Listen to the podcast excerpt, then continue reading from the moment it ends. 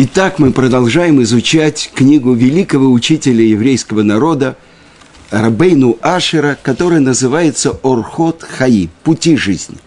Но до того, как я процитирую вам э, один из э, законов, которые он э, устанавливает, я хочу привести вам одну историю, которая произошла в Москве. И один э, ребенок спросил у своего отца, скажи, папа, а Всевышний он большой или маленький? Это был трудный вопрос.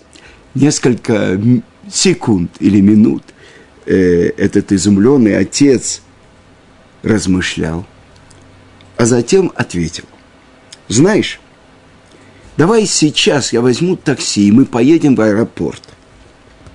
И я хочу тебе кое-что показать. И это поможет ответить на твой вопрос. Ну, они приехали в аэропорт, э, э, оказались недалеко от взлетной полосы и видели самолеты, которые заходят на посадку и появляются в небе достаточно далеко. И тут отец спросил у своего сына, скажи, ты видишь там в небе самолет, где-то там над горизонтом он маленький или большой? Ребенок заметил вдали самолет. Тут же с уверенностью ответил, маленький. А когда самолет начал приближаться к посадочной полосе, отец снова спросил своего сына, а сейчас? Это большой самолет или маленький? Мальчик сказал, большой. А когда колеса самолета коснулись взлетной посадочной полосы, и самолет, плавно сбросив скорость, красиво подрулил к рукаву выходу, отец снова его спросил, а сейчас? Он огромный, ответил мальчик. И тогда отец сказал, ты задал вопрос, Творец, он большой или маленький? Это все зависит от каждого из нас. Чем больше мы будем искать близости к Нему и приближаться к Нему, тем большим Он будет в наших глазах. И это то, что сказано, близок Ашем ко всем взывающим к Нему, ко всем, кто по-настоящему взывает к Нему. Это одна история. Я вспомнил, как один мой родственник, тоже мальчик лет пяти, в Москве много лет тому назад спросил у мамы, «Мама, скажи, а Бог знает, что мы в Него не верим?»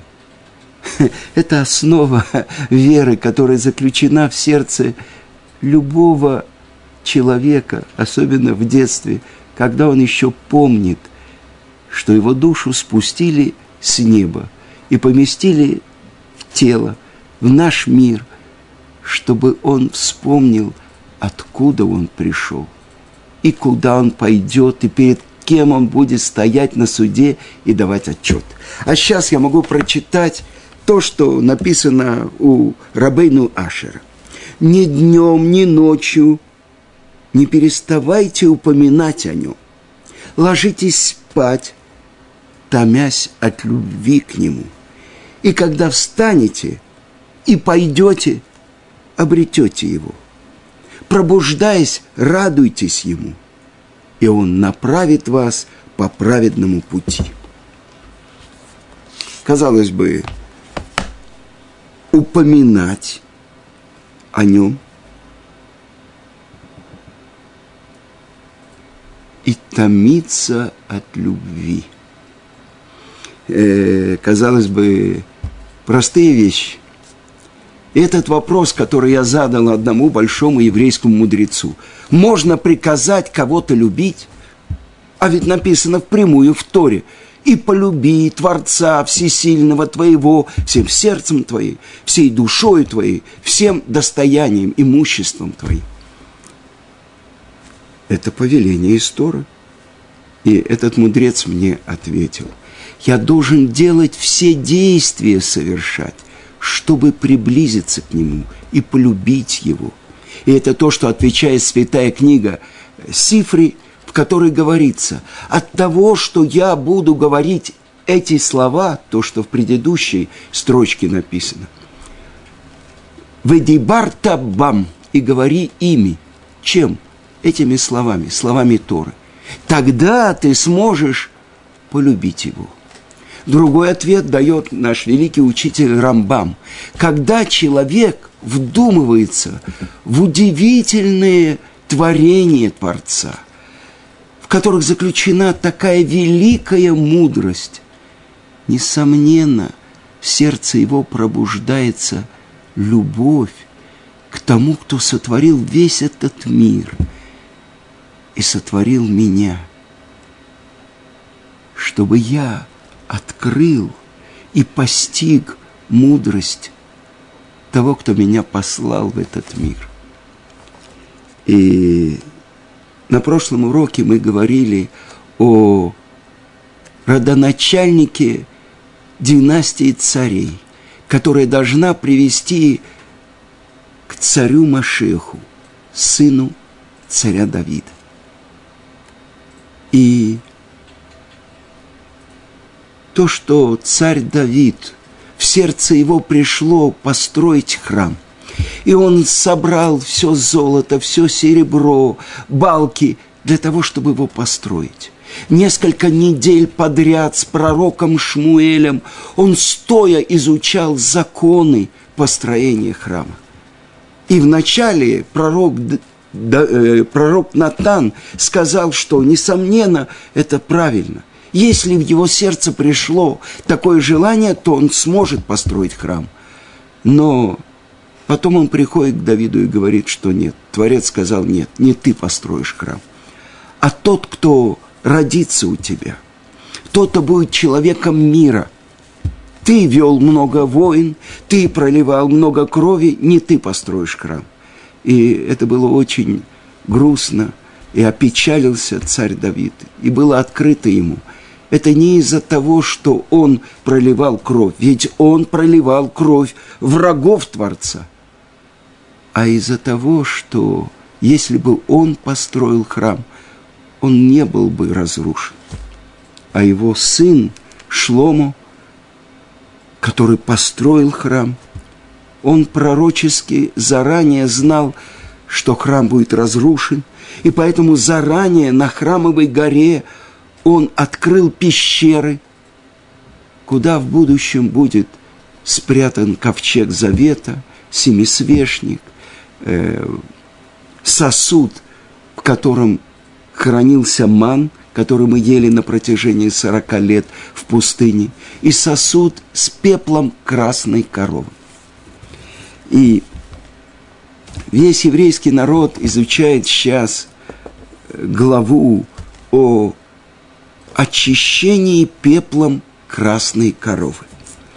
И первую корову сделал наш учитель Моше Рабейну. Под его руководством Элязар, сын Аарона, руководил этим удивительным лекарством от нечистоты мертвеца – э, сказано так, что человек, если он был на кладбище, если он дотронулся до человека, который был на кладбище, если он был в одном шатре с тем, кто умер, он приобретает нечистоту, которая самая сильная нечистота, ведь мертвец называется ави авод тума, основа основ нечистоты, тумы.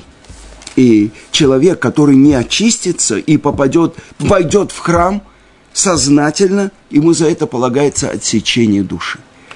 И вот самый мудрый человек мира, Шлому Амелах, он сказал, я хотел умудриться, и она далека от меня. И он имел в виду именно заповедь о красной корове чем противоречие Талмуд объясняет? То, что очищает вода, начерпанная из источника живой воды, в которой смешивается пепел от красной коровы. она, когда брызгают тремя э, травинками Эзова на человека, который очищается в третий и седьмой день, этот человек очищается. А люди, которые резали эту корову, чистые люди, ритуально чистые, тагор, это ритуально, тара, это ритуальная чистота. Те, кто э, сжигают ее, те, кто бросают веточку кедрового дерева, связанную с травинкой изова, красной шерстяной нитью, которая окрашена в красный цвет кровью червячка. Тот, кто их бросает в огонь, тот, кто собирает пепел, все они чистые становятся нечистыми. Больше того, тот, кто переносит вот этот сосуд с э, мейхатат, с водой, в которой перемешан пепел красной коровы, если не для того, чтобы очистить очищаемого человека, он тоже становится нечистым. И это вопрос, который задает царь Шломо. Ах, кимава и рехоками мени. Я хотел умудриться, но она далека от меня – то есть все другие заповеди и постановления Шлома в великой своей мудрости постиг. Но вот она далека от меня, как то самое, что очищает от самой большой нечистоты, скверны. Само по себе в процессе приготовления делает нечистыми тем, кто готовит это лекарство. И тогда царь Шлому пришел к выводу, что все его постижения, они относительны. То есть, если я не постиг даже одну эту заповедь, то и мое постижение всех других заповедей относительно.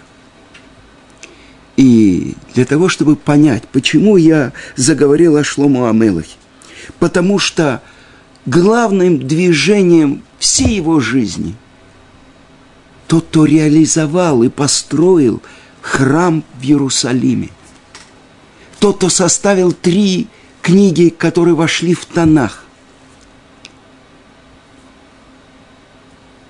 И книга, которая открылась ему в день освящение храма. Песня песни. Казалось бы, она самая далекая от святости. Ну что, э, Шлому, молодой человек, царь, его возлюбленная Шуламит. Казалось бы, ну, любовь, э, еврейский вариант Ромео и Джульетты. И вдруг открывает нам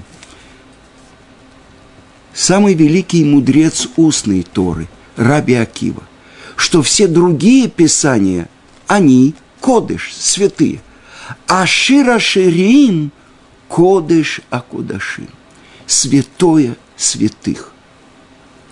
И нам, казалось бы, прочтя буквально э, перевод Шира Ширим, песни песни, мы удивляемся – если такой великий мудрец так говорит, значит,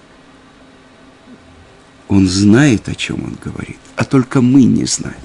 Но для того, чтобы понять корень, откуда получил такую великую мудрость царь Шлома, откроем то, что написано в первой книге Малахим. Когда Шлома Амелах он стал царем над народом Израиля. Ему было 12 лет. Его отец, царь Давид, умирает в 70 лет. И вот он назначает по повелению от Творца, что его продолжателем, царем над всем еврейским народом будет его молодой сын, 12-летний Шлом. И вот описывает книга Малахим – как открывается Творец молодому царю, 12-летнему мальчику, и спрашивает его, что ты хочешь, я готов тебе дать. И вот то, о чем просит тот, кто построит храм и составит книгу о любви еврейского народа к своему Творцу и о любви Творца к своему избранному еврейскому народу. И так просит Шлому, даруй твоему рабу мудрое сердце, чтобы я мог судить твой народ и различать между добром и злом. Потому что кто достоин, что правильно судить твой многочисленный народ?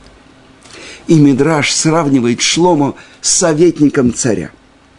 Царь, желая дать своему верному и преданному придворному велел ему самому выбрать награду. Что выбрать?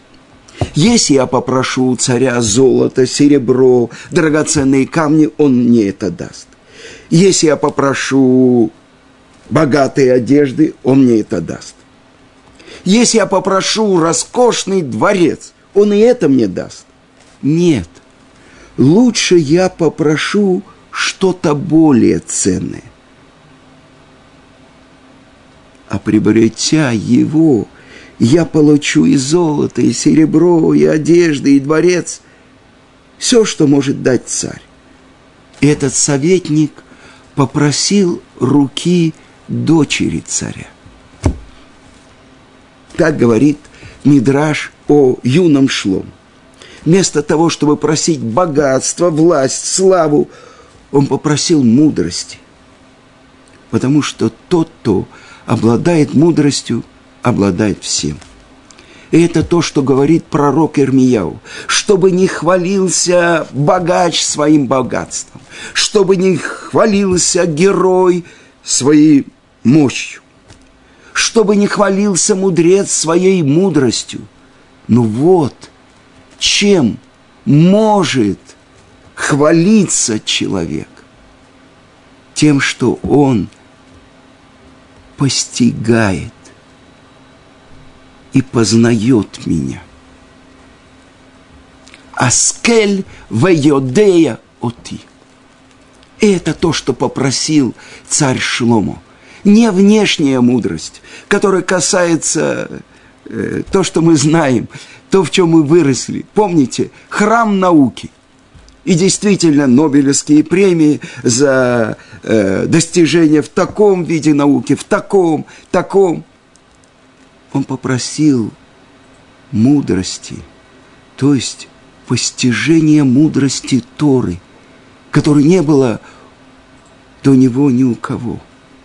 И при всем при том, когда он дошел до этой заповеди, постичь знание о тайне красной коровы. Но так написано э, в главе Хукат. Зод Хуката Тора.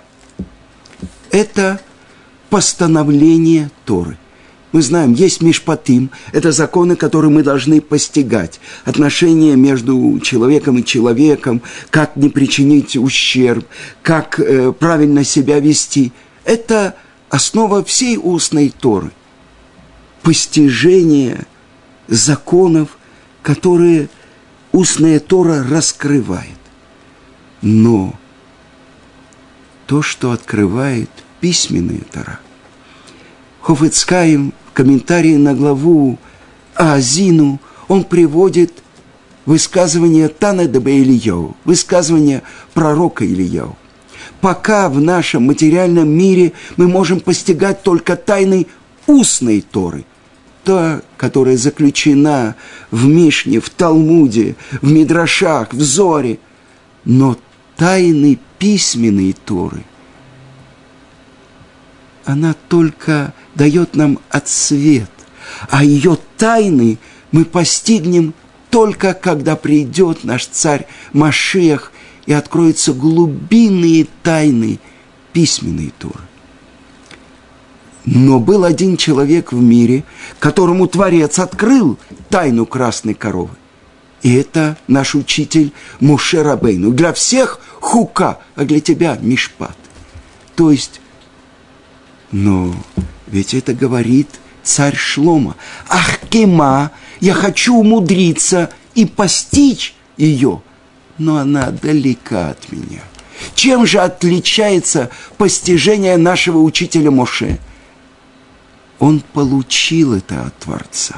Но почему именно он, а не Шлому?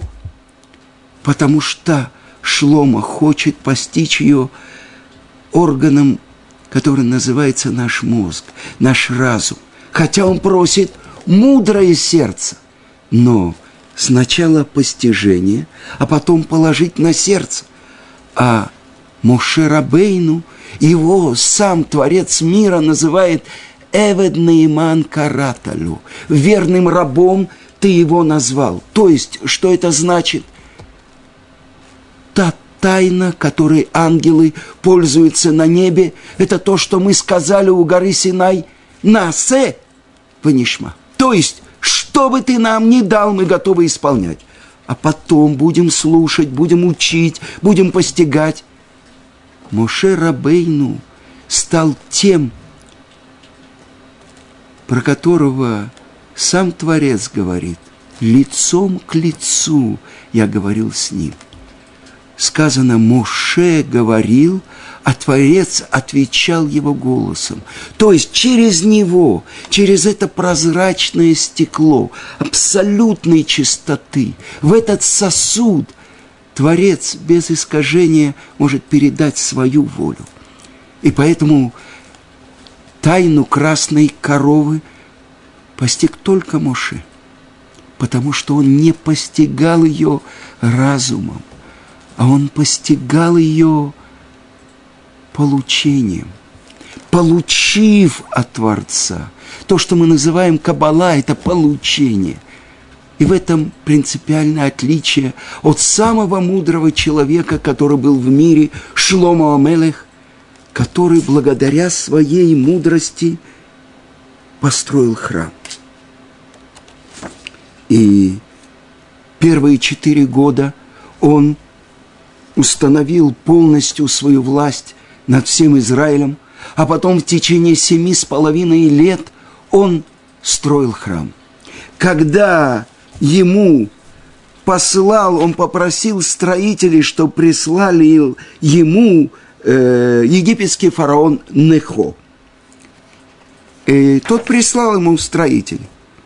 Но фараон попросил своих астрологов определить, кто из мастеров умрет в течение ближайшего года. И отправил Шлома именно этих ремесленников, этих работников. Не успели они прибыть в Иерусалим, как Шлома уже узнал о замысле фараона и он отправил их вместе с посланием к фараону Нехо. Вероятно, в твоей стране не хватает саванов. Я посылаю тебе твоих работников и для каждого сава. Это то, что царь Шлому знал. И то, что подготовил царь Давид реализовал его сын Шлом. Это были величайшие цари в еврейском мире. Но они отличались один от другого и своими личными качествами, и миссией, которая была на них возложена от Творца. Если Давид был верен примеру своего великого предка, Иуды, он жил не для себя, он не принадлежал себе – величие он понимал, заключалось в том, чтобы служить его народу. Он был одновременно и смиренным, и великим. И это досталось ему в наследство от Иуды, который был для всех своих потомков примером полного подчинения своей миссии. Имя Иуды, Иуда – содержит четырехбуквенное имя Творца плюс букву «далит». Даль открывает Талмуд Шаббат. Даль – это бедный, тот, у кого нет ничего своего. Только нести имя Творца и раскрывать его в мире. Таким же был и Давид, его потомок. Величие Давида заключалось не в его э, особенных личных качествах, а в его служении Творцу Израиля и его народу.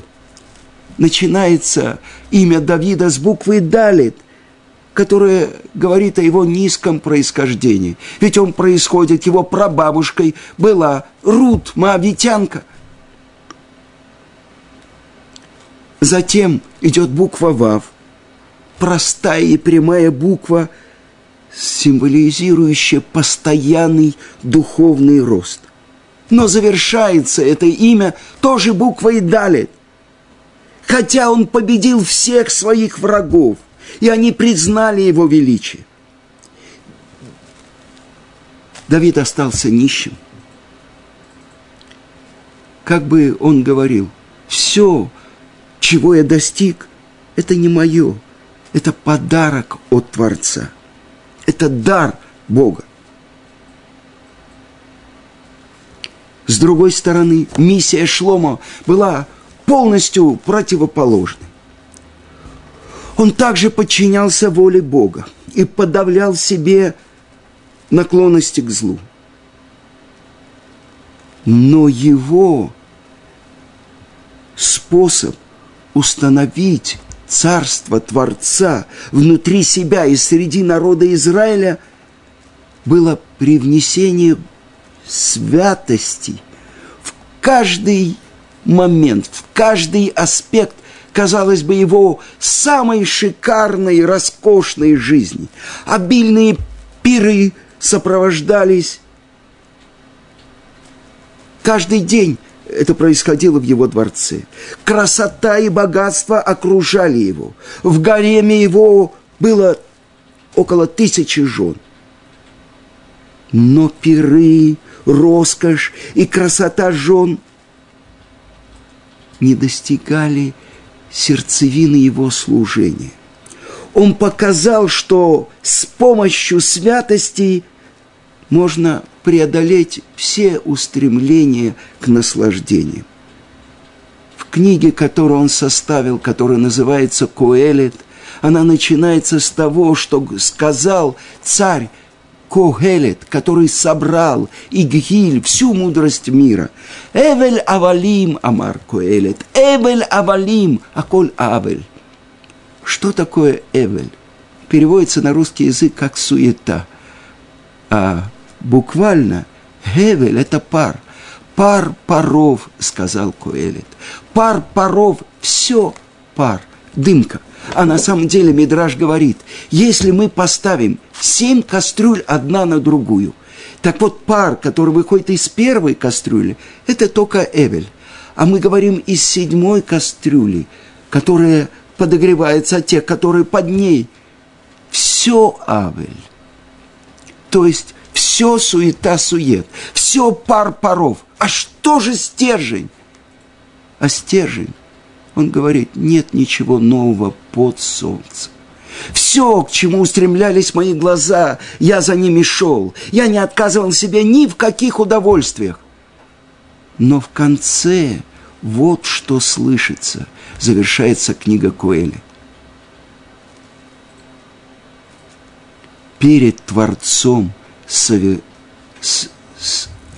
перед Творцом трепещи – и его заповеди соблюдай, потому что в этом весь человек. Человек, который выходит из, вырывается из тумана пара паров и открывает, что единственное его наслаждение и единственная его цель – это исполнять волю того, кто его послал в этот мир – Шира Ширима Шерле Шломо. Песня-песня, которую Ле Шломо, Раши говорит, имеется в виду не царь Шломо, а Шломо, Мелех Шашалом Шело, царь, которому принадлежит весь мир. И Мидраш говорит, когда делают особенную э, булочку для царя, ее процеживают, проводят сквозь множество сит, выбирают самое-самое тонкое процеженную муку. Так вот эта песня всех песен, которые были до него произнесены в мире. Кому она принадлежит? Кому ее посвящает царь Шломо? Царю, которому принадлежит мир. И если есть в еврейской традиции э, песни, э, которые составил первый человек Адам, Мизмор Шир, Льома Шаббат, те песни, которые составил наш э, пратец Яков, Исайна Алярим, Мяйн Яво Изри, подниму свои глаза к небу, откуда придет моя Изри, моя суженая. Песни, которые составил наш учитель Моше, песни, которые составили три сына Короха. В трактате Баба Батра говорится, что псалмы составлены были десятью мудрецами. Все они, и есть даже песня от Шлому. Но вот эта песня, которую он составил, когда было освящение храма, сказано в святой книге Зор, что недостоин был день, когда был освящен храм, того дня, когда открылась песня песней в этом мире.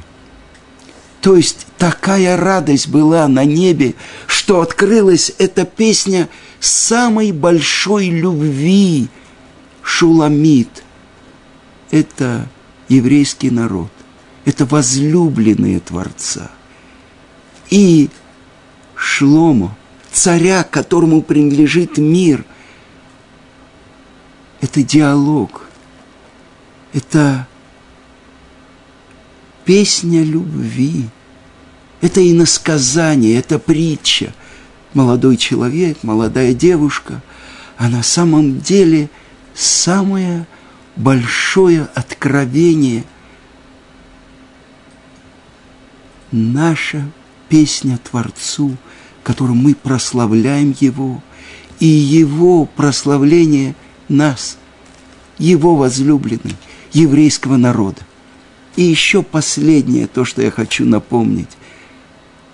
Сейчас, когда сейчас происходит этот урок, я хочу вам сказать, нет другого народа у Творца, кроме нас с вами. Мы и есть возлюбленные Творца. И это то, что говорит – Рабейну Ашер. Ни днем, ни ночью не переставай упоминать о нем, о Творце. Ложись спать, томясь от любви к Нему. И когда встанешь, ты обретешь Его. Пробуждаясь, радуйтесь Ему, и Он направит вас по праведному пути.